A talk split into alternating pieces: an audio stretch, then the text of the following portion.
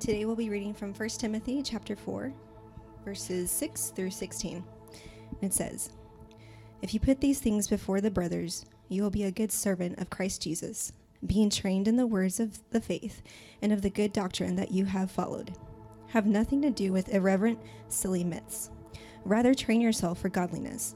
For while bodily training is of some value, godliness is of value in every way, as it holds promise for the present life and also for the life to come. The saying is trustworthy and deserving of full acceptance. For to this end we toil and strive, because we have our hope set on the living God, who is the Savior of all people, especially of those who believe. Command and teach these things. Let no one despise you for your youth, but set the believers an example in speech, in conduct, in love, in faith, in purity. Until I come, devote yourself to the public reading of Scripture, to exhortation, to teaching. Do not neglect the gift you have, which is which was given you by prophecy when the council of elders laid their hands on you. Practice these things, immerse yourself in them, so that all may see your progress. Keep close watch on yourself and on the teaching. Persist in this, for by so doing you will save both yourself and your hearers. The word of God for the people of God.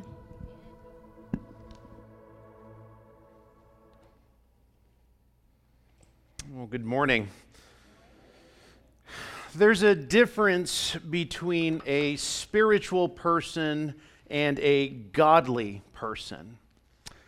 In the pursuit of spirituality, generally speaking, people are usually looking to find themselves connected to something bigger than themselves. And the way to experience this is usually by discovering revelation within themselves. And this happens through practices such as meditation or restriction, or even by finding themselves among nature. The question, however, that comes up in the pursuit of spirituality, or I should say, the questions that come up within the pursuit of spirituality are something like well, what's the end goal? What is the purpose of spirituality? Is it to be a better version of oneself? Is it to find meaning or happiness? And what happens when those two things are in conflict with one another? How does spirituality reconcile that? In the pursuit of godliness, however, there is something, in fact, there is someone who is bigger than us, and that is the Lord Jesus Christ, who makes himself known through the revelation of his word and the dwelling of the Holy Spirit. Here, the goal isn't so much a better you, but a new you, a new you that has a new work that was begun by Jesus for you. The pursuit of godliness doesn't ignore the paradox of life. In fact, godliness is what helps us, enables us to live in the tension of those paradoxes by looking to Jesus. And I understand that that's easier said than done. But here's what the two have in common they both want to be good. Both individuals want to be good individuals when we look at the text this morning, what we're going to notice is that to be good, and in this case for you and I, a good servant of Jesus, what it means to be good is that it begins with godliness. And Paul unpacks what this looks like for the church. And so here's your main idea the pursuit of godliness is not one of merit. In other words, one where you're going to earn something. The pursuit of godliness is not one of merit, but worship. And that's what Paul has for us this morning. So let me pray. And if you have a Bible with you, go ahead and open it up to 1 Timothy chapter 4. We're looking at verses 6 through 16, closing out this wonderful chapter. Let me pray, and then we'll continue in our time. God, we thank you. We begin by thanking you for this weather. It is a beautiful reminder that your voice is gracious and sweet. May we for a moment give you thanks, for you are good. God, as we examine your word through Paul to Timothy, would you give us a heart to believe so that we would obey you? Would you give us a heart to believe so that we would know Jesus better, so that we would delight in him? God, would you give us a heart to believe so that we would live like Jesus, for this pleases you? God, would you give us a heart to believe so that we may honor you, for this brings you glory? May your word this morning bring about not motivation, but desire, conviction. May we be challenged and compelled to pursue godliness not as a way of earning your love and acceptance, but because we are already loved and accepted by you through Jesus. Lord, would you strengthen us by your grace? Would you fill us with the sweetness of your word? And would you humble us with the mercy of your goodness? We ask this in Jesus' name. Amen.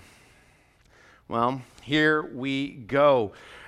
As we consider the pursuit of godliness, here's what it begins with, and we're going to find ourselves starting off in verses 6 through 10.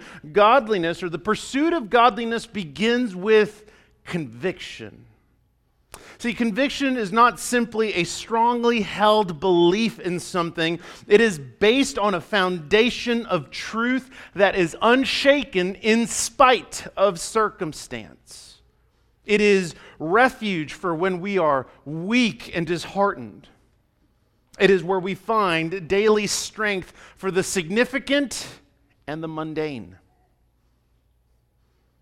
This truth begins with the revelation of God through His Word. This is where we as Christians begin. The source of truth, our foundation, is the Word of God. And so, as we consider verse 6, when Paul writes, if you put these things before the brothers, these things refers to the entirety of this letter, everything that we have covered in the last few weeks, and everything that we will, by God's grace, continue to cover in the coming weeks.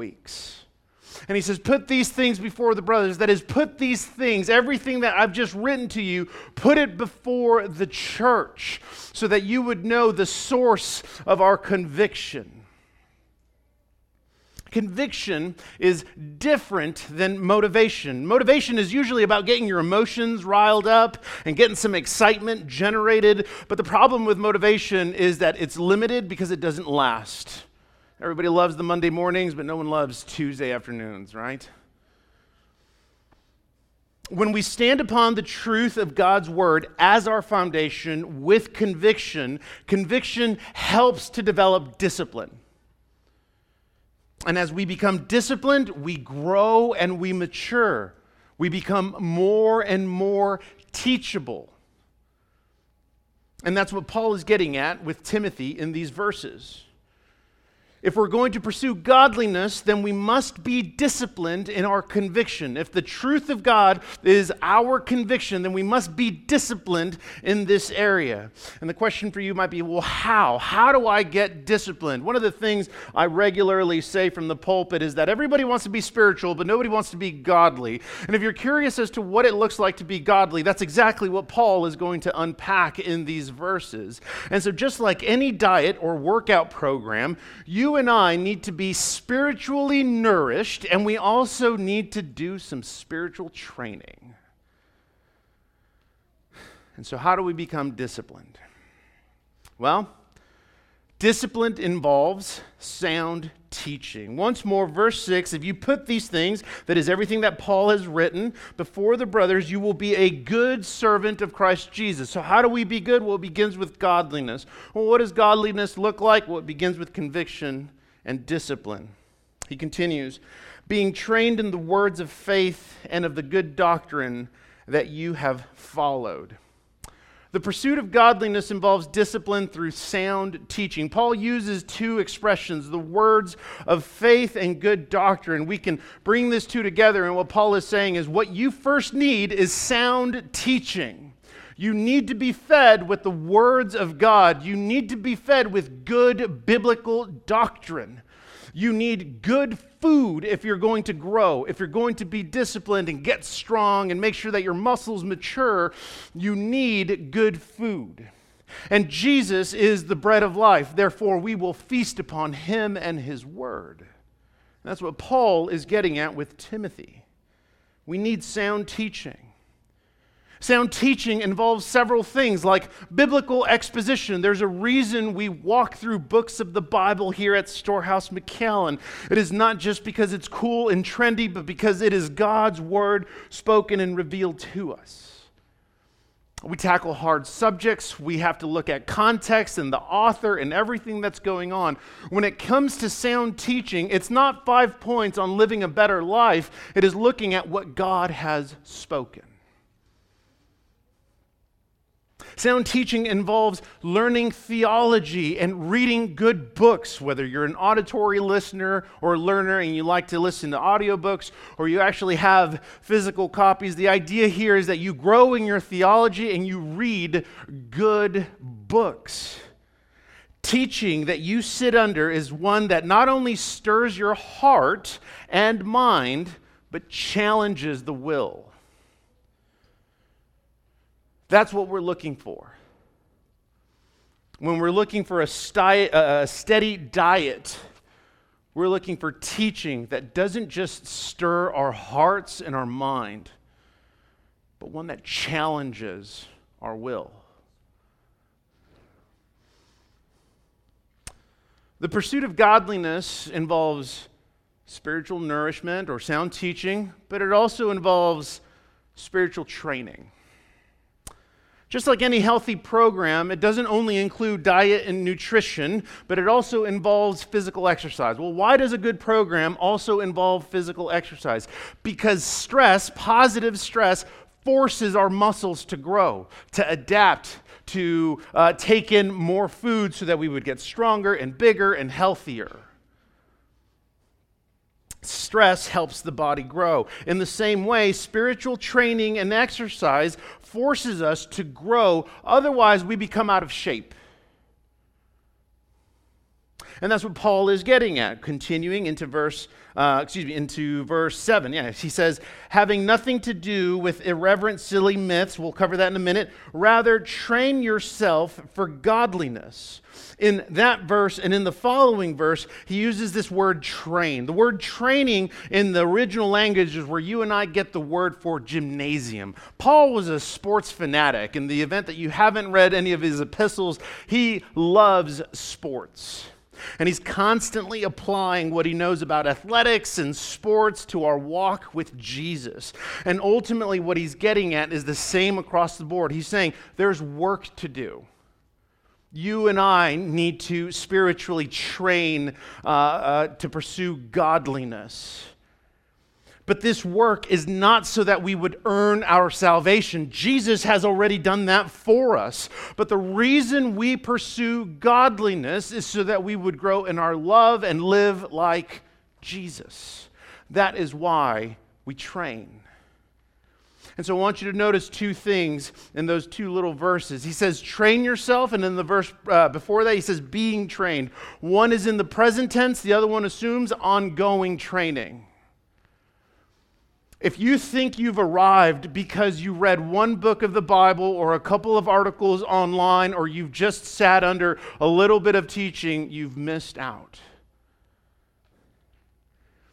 When Paul uses this language, it's no matter how old you are or how many years you have in walking with the Lord, we never stop learning.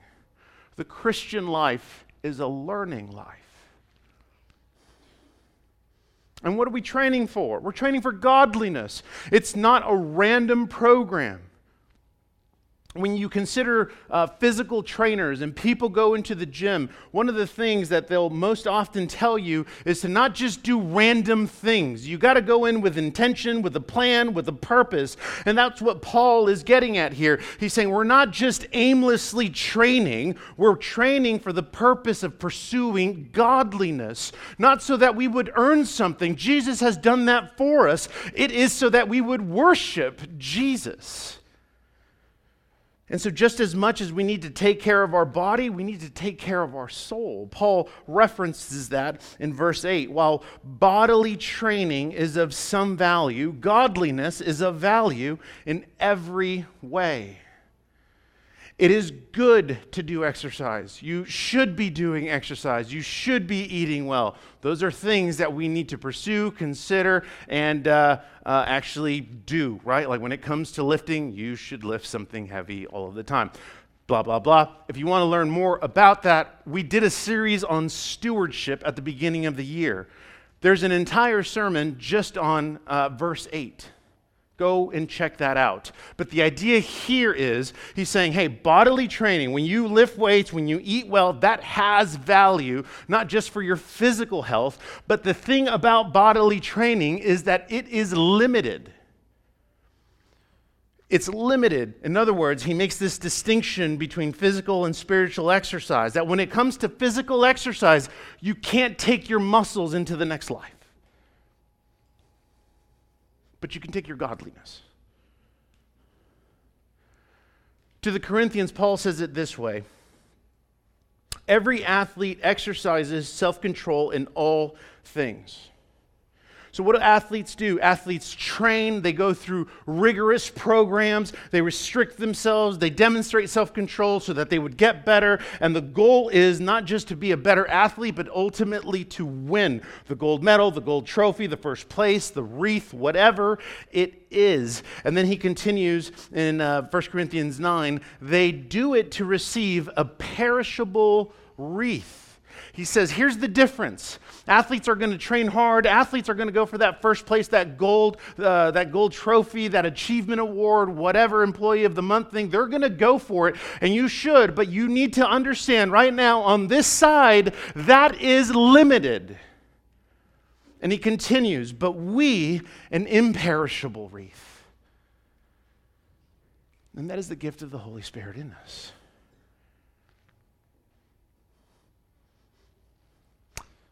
You can pursue gold, but you can't take gold into eternal life. You can take godliness. You can't take your muscles into eternal life, but you can take your maturity. Every successful program consists of diet and exercise, nourishment and stress. And just like Paul says, hey, we need good food, we need sound teaching, he says we need spiritual training. Another word for spiritual training would be spiritual disciplines. This is part of the quote unquote program. Spiritual disciplines, there's several. I just want to highlight two prayer and fasting. Uh, when it comes to prayer, this has been one of the things that Paul has pushed over the course of our time in this letter. This is communion with God, where we come before God with thanksgiving for all that God has done, all that God is doing. But in addition to that, we come before Him with confession. We would recognize that we are not Him and we're trying to live like Him, we're trying to be Him. But in addition to that, where we bring His requests, or our requests to Him. When it comes to fasting, uh, Tony and I were listening to a sermon yesterday, and, and the pastor goes on to say that when it comes to fasting in the early church, it was normal but not regular. And I think oftentimes in our 21st century, we're constantly thinking about fasting as like, man, that's all the early church was doing. The early church was always fasting, they never ate. And the idea here is no, no, they did it regularly or excuse me, they did it as something that was normal, but it wasn't always regular. And that's a discipline that you and I ought to cultivate because when you and I fast, it forces us to lean on God and it reveals where our dependency really has been. If you're curious to know where your heart has been, I dare you to fast. So the program consists of spiritual disciplines. It consists of the Sunday gathering. That when it comes to the Sunday gathering, this ought to be the biggest day for the, of the week for you and I, because this is where we get to tell the story of God, the story and glory of God through Jesus as we sing psalms and hymns and spiritual songs and sit under the preached word. This ought to be the biggest day for you and I, not in terms of production, but in terms of worship.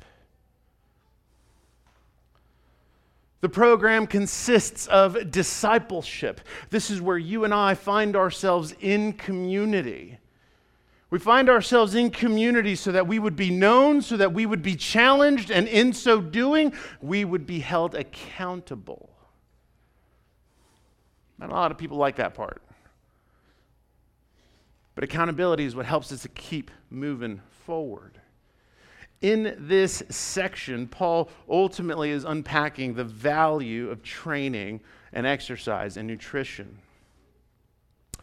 when we feed on sound teaching and when we exercise spiritual disciplines, you, the Christian, are able to make the distinction between spirituality and godliness. Back up to verse 7, Paul says, Have nothing to do with irreverent, silly myths. These are beliefs that are pagan in origin and they include superstition. And so ultimately, here's what he means when he says irreverent myths these are teachings that are completely void of God. And while we may not necessarily have statues of gods and goddesses hanging outside of Main Street, the idea here is that there are teachings that are attractive they sound good and spiritual because of the experience, because of the way in which they draw you in, but they lack substance and reverence. Jesus is void in those teachings. Now remember, he's talking to false teachers. These are people within the church, or he's talking about false teachers, people within the church. And so we can kind of zoom out of Storehouse McAllen and zoom out out of this part of McAllen and look at how other churches, maybe some that you even follow online, that have some really good content, but it lacks substance and reverence to God. Jesus is absent in those teachings, but people come out feeling good. In other words, there's no fear of God. And many Christians choose, because they can't tell the difference, between relevance and reverence. Many Christians want relevance. They want the production value. They want certain things to be a certain way, and they want to feel good. They want to be stirred in a certain way. But there's a, a, a, an absence of reverence when it comes to the teaching. They're actually not feeding upon sound teaching, just Gansitos. You know what I mean? Like they're just eating crap. Good Christians pursue godliness because Christians rely on revelation, not speculation. Godliness is mentioned 15 times in the New Testament. Nine of those times are mentioned in this epistle alone. A steady diet of sound teaching and spiritual disciplines helps to make the distinction between what is spiritual and what is godly, what is relevant and what is reverent. One commentator says it this way The result of all of this godly training will be a godly life.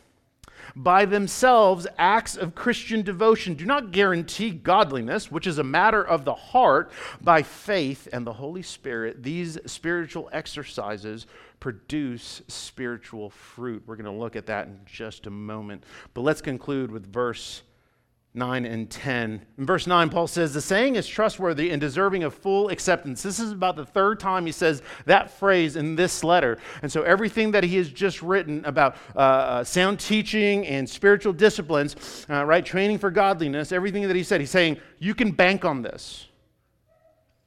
You can trust in this, that if you do these things, if you pursue godliness in this way, you will grow. But then he adds a qualifier in verse 10 For to this end we toil and strive because we have our hope set on the living God. In other words, what Paul is saying is that as we pursue godliness, you and I need to understand that godliness comes from knowing that all of life is lived before the face of God, that God is at the center of our lives. What we do and how we live and what we say comes out as a result of what we believe about God. King David says it this way in Psalm 16 I have set the Lord always before me. He is at my right hand, I shall not be shaken. When it comes to the pursuit of godliness, and as we talk about discipline, sometimes it could be considered legalism. Like, so you're saying to be disciplined when it comes to, you know, eating good food, sound teaching, when it comes to spiritual disciplines, right? Like, no, it's not legalism. Legalism is what says, hey, you need to do these things so that you would earn God's love. Last week, we looked at this fancy word called asceticism, where they're saying, hey, if you look good on the outside, then you'll be good. What discipline is saying here is the pursuit of godliness, as you and I become disciplined in the pursuit of godliness, it's not because we're trying to earn our salvation, but it's because we are worshiping God so that we would live like Jesus.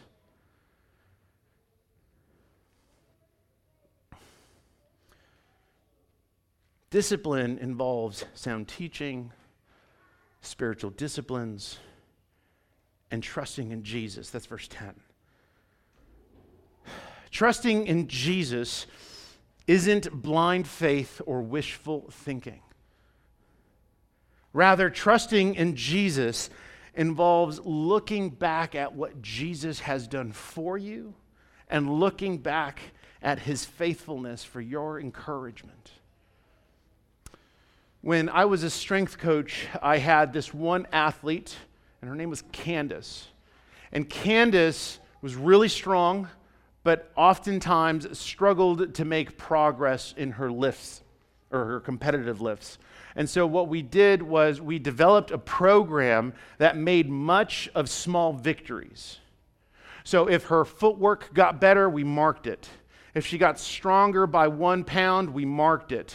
If the bar path, just nerd talk, if the bar path was better or her technique was faster or just her speed was a lot, uh, had improved, we would write it down so that when she would come to seasons where she would feel discouraged because she's not getting stronger, we would go back to the program so that she would see all of the work that had happened leading up to that moment. It is so that she would find encouragement in the faithfulness from the past. The same way, trusting in Jesus sometimes means being encouraged by looking back at what Jesus has not only accomplished, but by what Jesus has already been doing in your life. The same way happens with athletes who they're on a really restrictive diet and as they start the diet, they often don't feel as though they're making any kind of progress. And what you do is you stop and you look back at their program so that they would see their progress over the last couple of weeks and months. The same thing applies here. When it comes to trusting in Jesus, Paul adds this qualifier of we will toil and strive. In other words, there are going to be seasons where it gets really tough there are going to be seasons that are going to be discouraging. And so, trusting in Jesus means looking back at his faithfulness so that we would be encouraged in the present, so that we would look ahead to the future. Looking back at Jesus' faithfulness is a reminder that our hope, and he goes on to say it this way in verse 10 For to this end we toil and strive because our hope is set on the living God. In other words, our hope is not set on how strong you and I are, but on how strong and good and gracious our God is. Jesus is the living God. We do not worship or grow or trust in the thought of what Jesus was, but in the alive and well, seated at the right hand of the Father Jesus. That is who we worship. We trust in the riches of His Word, which are living and active. All of that discipline, that sound teaching, and the spiritual disciplines, all of that discipline aims to help us to grow in our trust. Not that we are the source of our truth and trust, but Jesus is the source. As we grow in our trust because Jesus is faithful, we grow to hate our sin so that we would live like Jesus more than anything else.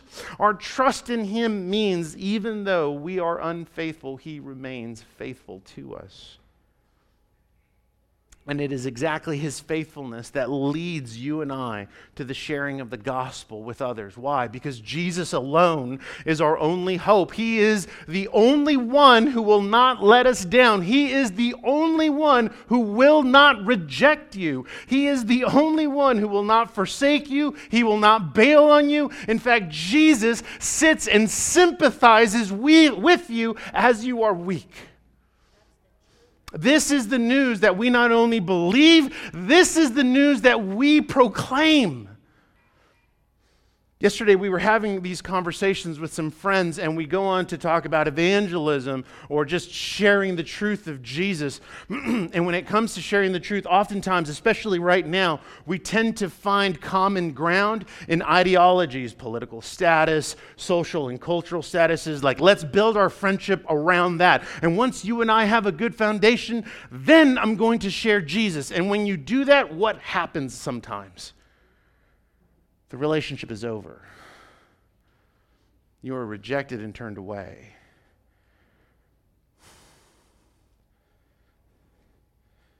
The goodness of Jesus is one that we proclaim unashamedly. That doesn't mean we do it like jerks. There's no ministry in the church that's like jerks for Jesus, right? Like, there's none of that, okay? Like, we do so lovingly, we do so patiently, but we do so unapologetically. Because if we really are going to be won by the cultural winds of our time, then sharing the unapologetic truth about Jesus as Lord and Savior is going to happen so far down the line. Oh, but we've built these common grounds with one another. No, we've probably compromised. And when Paul continues, he says that living God, who is the Savior of all people, especially of those who believe, Paul is saying that Jesus has died for all sorts of people. It doesn't matter their ethnicity, doesn't matter their race, it doesn't matter their social status, doesn't matter where they're from, doesn't matter their story, doesn't matter what they've been through. Jesus saves sinners from all sorts of walks of life. And so when you read the word especially, Paul, I mean, that word especially means to be precise. And so Paul is saying here, who is the Savior of all people, to be precise of those whom believe. That there will be some who reject Jesus. We know this. That there will be some who reject the message of salvation from sin and death that comes by grace through faith in Jesus. But then there will be those who will receive this message and Jesus will save them and Jesus will give them a new heart and Jesus will bestow their grace upon them. This is the message that we not only embrace, but that we proclaim. The pursuit of godliness begins with conviction. Conviction brings discipline, and discipline involves sound teaching, spiritual disciplines, and trusting in Jesus. In the next section, this is verses 11 through 15, we see that godliness bears fruit. Godliness bears fruit.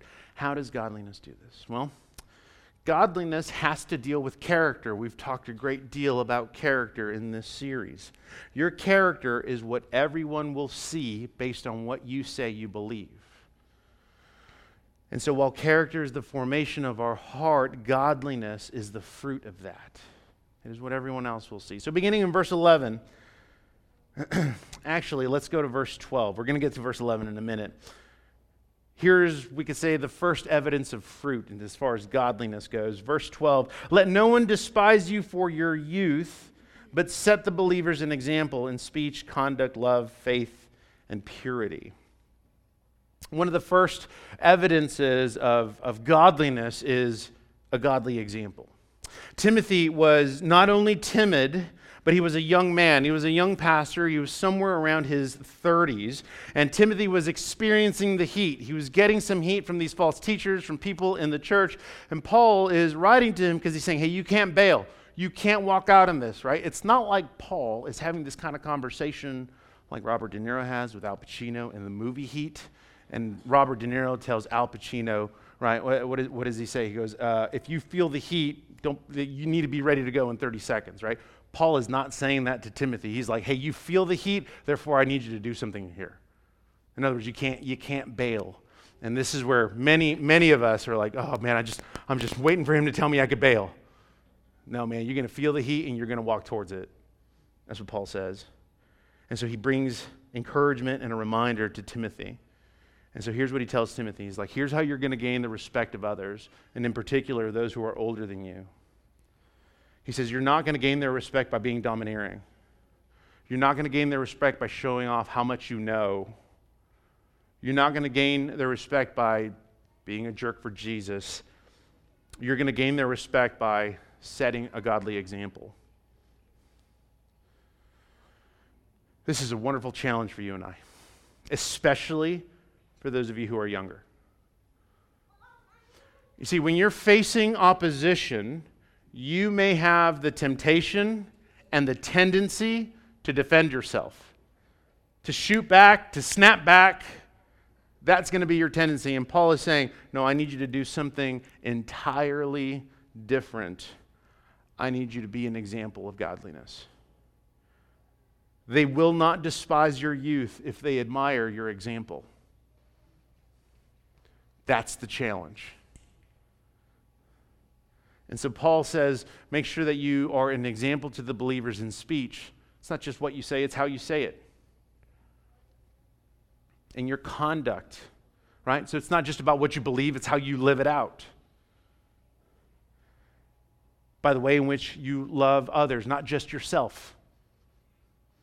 One of the one of my favorite verses is in 1 Corinthians 16, and it's where Paul says, Do everything that you do, eh, let everything that you do be done in love. And then there's a period. There's not a comma that says, so that you would be loved back. Be an example in your faith. This is not only knowing the gospel, but this is also growing in the words of faith and in sound doctrine. Be an example in purity. Where are your eyes during the day? What are you looking at? Who are you looking at? How are you looking at them? Proverbs 7 writes that let not your heart turn aside to her ways. This has to deal with temptation. Do not stray into her paths, for many a victim as she laid low, and all her slain are a mighty throng. Her house is the way to Sheol, going down to the chambers of death. How do you guard yourself? This isn't just for the men, this is also for the ladies. How do you guard yourself? Who is keeping that check? How do you guard yourself in contexts where you're the only Christian? But let's be honest, nobody really knows. How do you guard yourself? What kind of an example do you set before them? Because here's the thing spiritual maturity isn't just about facts. See, many Christians, and you might be this individual, you might say you're mature because you know some stuff, because you read half a book and a third of an article, right? You might be that individual that says, man, I'm mature because I know stuff. No, maturity is about how you live, how you live life. You see, sound teaching and spiritual disciplines will be of little worth. They will be of little worth if they do not bear fruit.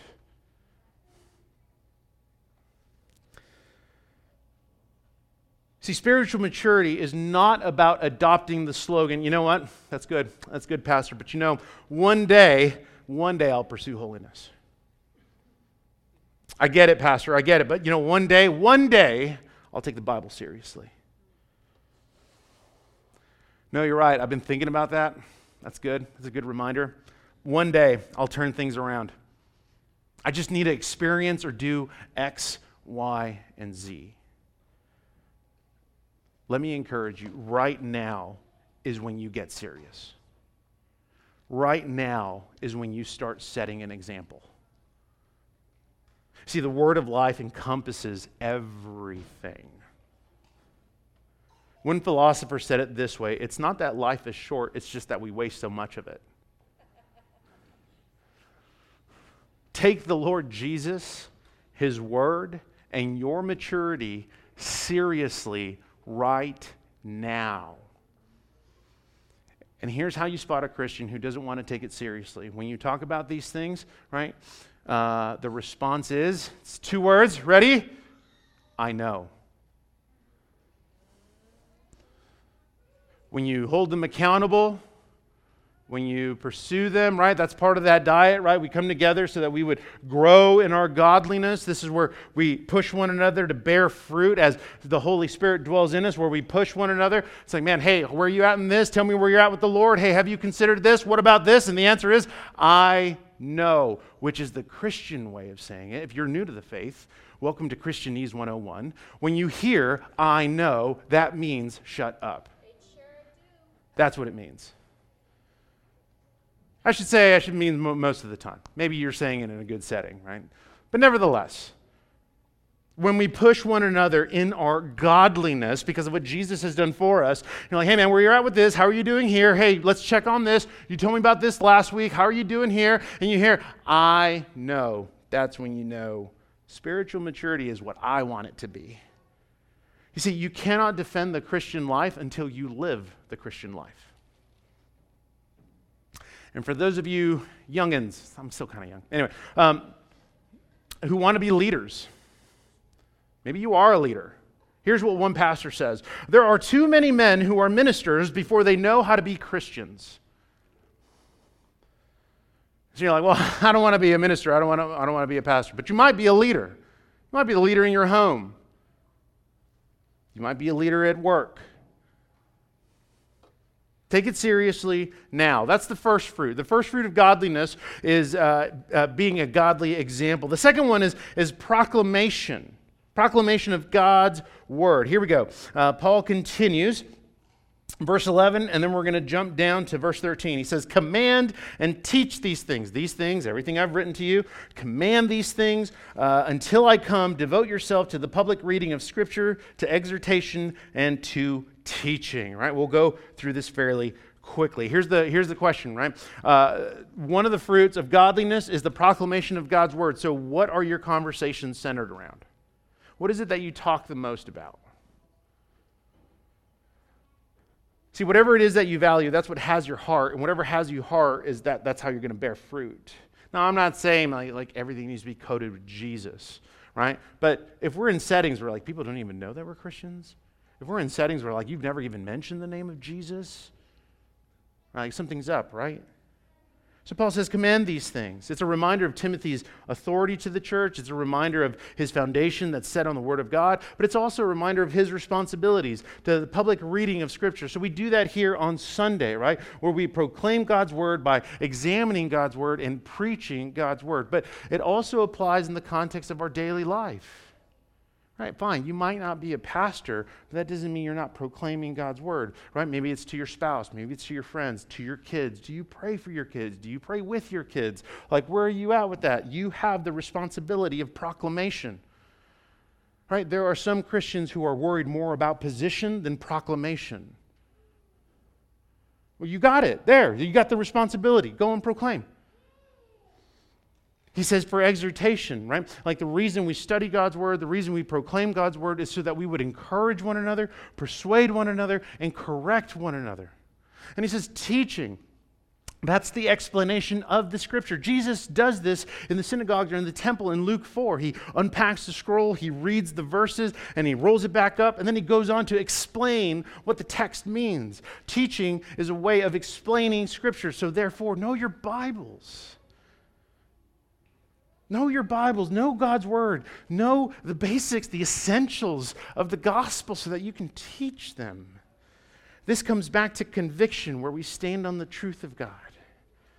See, godliness has a source. You and I are not that source.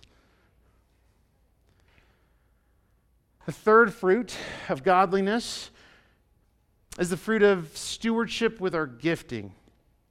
This is verse 14. Do not neglect the gift you have, which was given you by prophecy when the council of elders laid their hands on you. And so here's what Paul is telling Timothy. He's telling, hey, you have a gift, don't neglect it. And he mentions this word prophecy. Now, the thing about it is, we actually don't know exactly what Paul is talking about here. This could mean that someone spoke this into Timothy's life. This could just be a reference to what he's saying, right? It's a prophecy by the laying of hands on by the elders. In other words, the elders saw that you had a gift. They affirmed you. Therefore, they laid their hands on you so that you would go and practice this gift, right? Maybe it was preaching and teaching. Orale, let's go. Like, we see it in you. Go for it, right? Paul commends him in this. But it's interesting that he says it here in 1 Timothy don't neglect the gift you have. He says it in 2 Timothy uh, fan into flame the gift that you have been given. That's 2 Timothy 1. So you could tell Timothy was a little, you know, he's a little shy, he's a little gun shy, a little timid. Right? He's like, oh, I know I have this gift, but I don't know what to do. And Paul's like, let's go. Right? Like he's pushing him, right? Don't neglect the gift you have. Here, here's the point Timothy had a gift, and his role was to steward that gift by using it. And he uses it for two reasons for himself and his heart and his hearers. Let's go back to verse, uh, where were we? Verse 15. He says, practice this, these things. Everything that Paul's been talking about, practice these things, immerse yourself in them. So he's telling him, hey, this gift that you have of study and preaching and teaching, right? I want you to use this gift so that you would also know God better, so that you would grow and be encouraged. And when he says, I want you to immerse yourself, in other words, I want you to give your life to this. I want you to give your life to this belief. I want you to give your life to what God has revealed. And the other purpose of it is, he says, so that they would see your progress. Remember, he's feeling the heat. And he, Paul doesn't let Timothy off the hook. He's like, you're going to step further into that heat. And what's the heat? They're going to see your progress.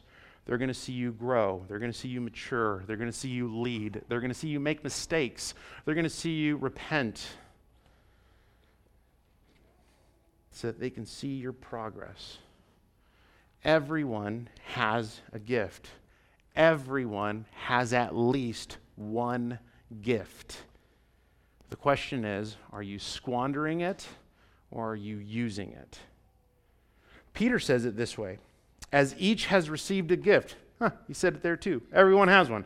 As each has received a gift, use it to serve one another as good stewards of God's varied grace. He doesn't say, use this gift so that you would become a steward. No, no, no. You are a steward. There, boom, that's part of your identity. You are a steward. You have a gift. Peter continues Whoever speaks as one who speaks oracles of God, whoever serves as one who serves by the strength that God applies. Peter says, everybody has a gift, everybody is a steward. You are a steward of God's grace. So your gift, you have at least one, and it's in at least the categories of speaking or serving at least. And so, if you know your gifts, the question is are you using your gifts? Or are you just squandering them? Are you hiding them? When we hide our gifts, when we pull away from our gifts, when we don't use our gifts, we actually forfeit our growth. We forfeit our maturity. We sabotage our leadership. The church isn't edified. And if you're like, I actually don't know what my gifts, man, let's talk after service. Let's let's figure it out. I'm not gonna lie. When I first became a Christian, I thought spirit like like lifting things were a spiritual gift because that's I, that's all I knew how to do.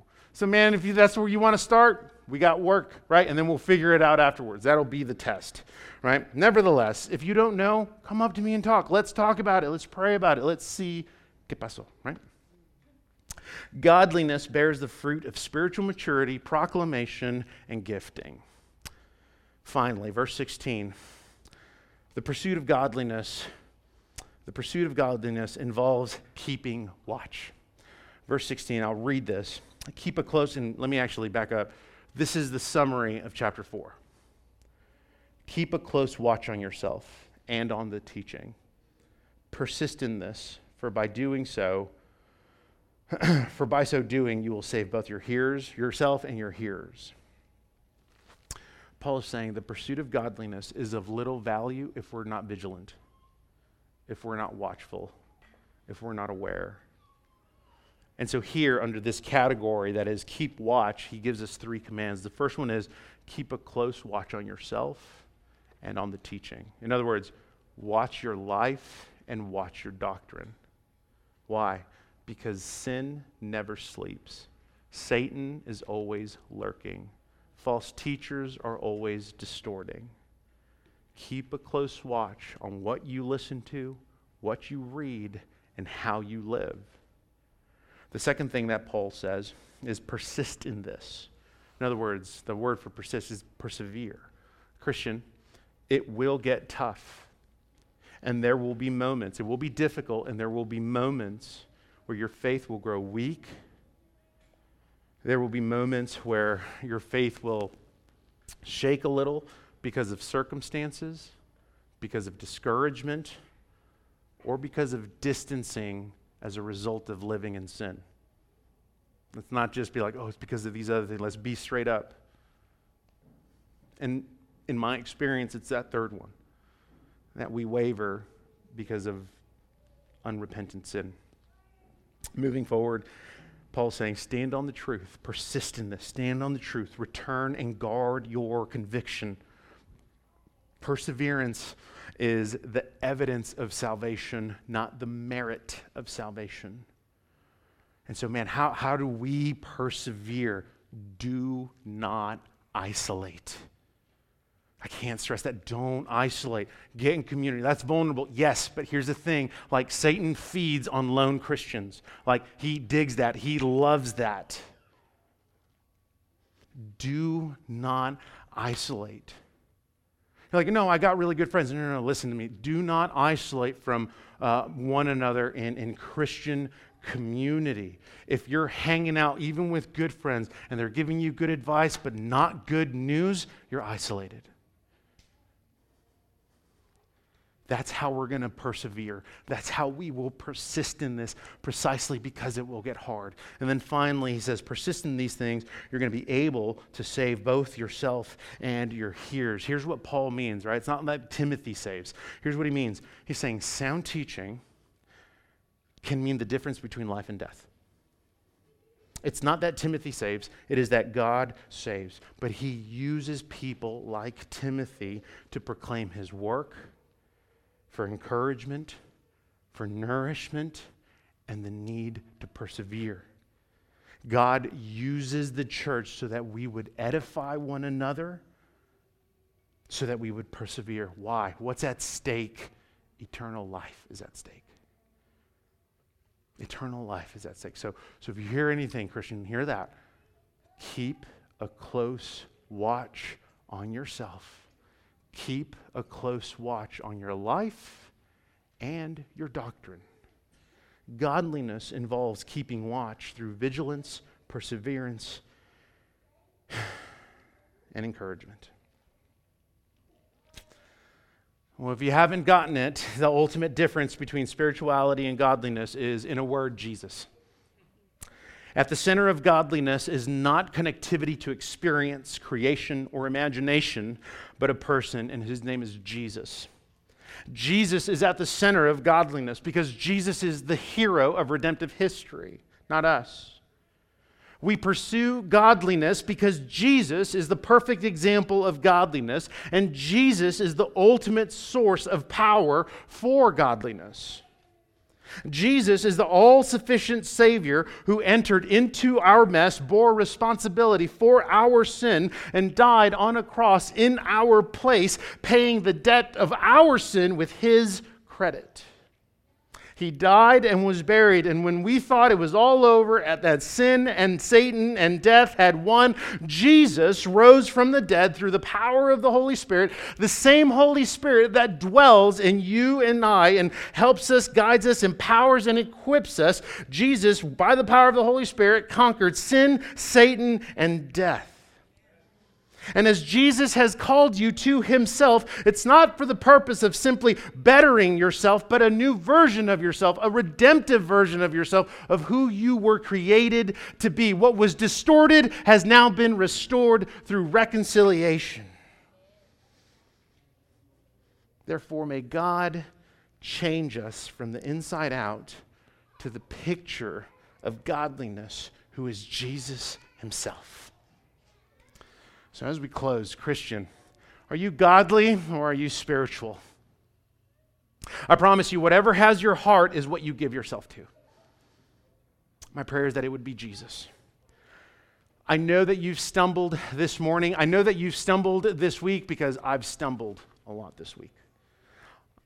I know that you feel unworthy because I often feel unworthy.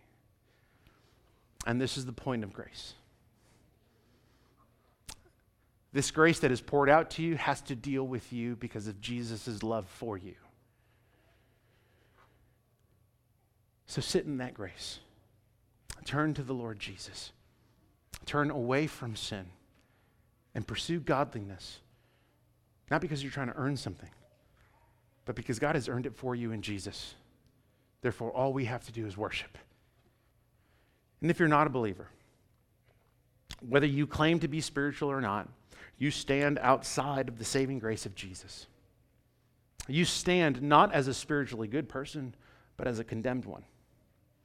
However, God has made a way for you to go from condemnation to justification through faith in Jesus.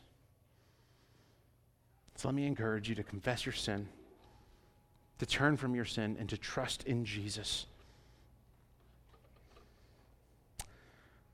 This text was no coincidence for us. As we close our chapter here at the McAllen Incubator, we close our time this morning by praising the Lord Jesus for all that he has allowed us to see and participate in over the last five years. In this text, Jesus reminds us of sound teaching and the proclamation of his word.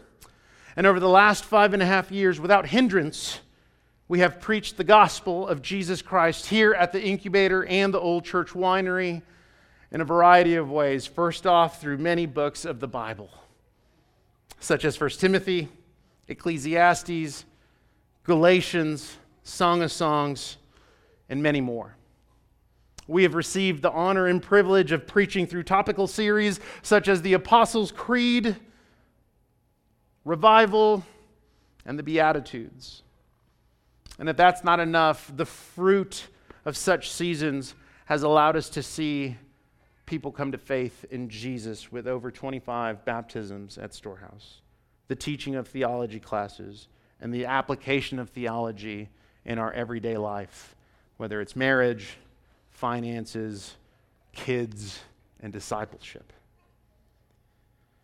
Through the life of our church, we were given moments and opportunities to serve our community through a variety of events such as Trunk or Treat, the Art Walk, the annual Irish Festival, and a toy drive at Wilson Elementary. The Lord has been faithful and good to our church here at the incubator. Over the last five and a half years, we put the eggs in the basket of what we call Ash Wednesday and Holy Week. And as we looked back and started collecting the numbers, over 1,200 people in attendance through those seasons getting to hear the gospel preached and proclaimed. And that does not include 2020. The Lord has been good. And while after this week, the location of our Sunday gathering will be different, the mission will not be. We will continue to make disciples of Jesus through the proclamation of his word, life in community, and by equipping the saints for the work of ministry. May God be glorified in this next chapter of our church family. And we praise God for the incubator and our time here. Church, a good servant of Jesus Christ begins with godliness and the pursuit of godliness is not for merit, but worship. Let's pray.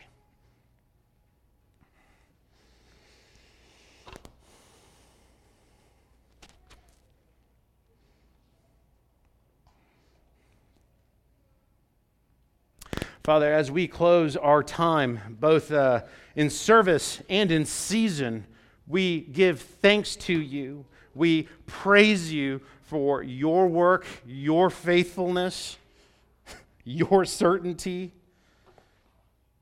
God, earlier in the sermon, uh, we examined looking back, trusting in Jesus by looking back at your faithfulness.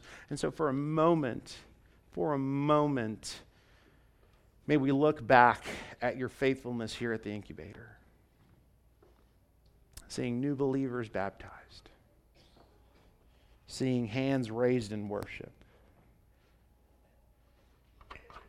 seeing the light bulb click when it came to the gospel, making friends with our, our neighbors, and then seeing them here, learning and eventually worshiping you. And God, those are just some of the things that we remember and that we remember seeing that is excluding all of your work all of your providential work behind the scenes.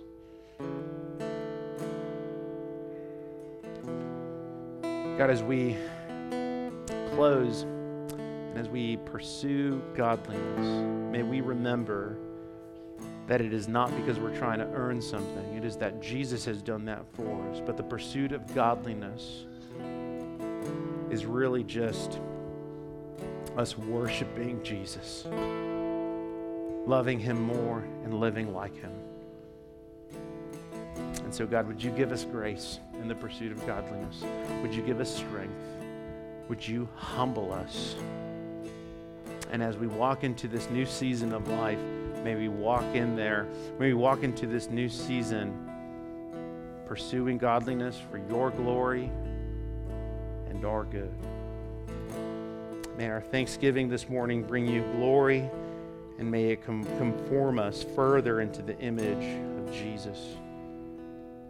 Give us a clear conscience, Lord, so that we would see Jesus clearly in our devotion, our confession, and our worship.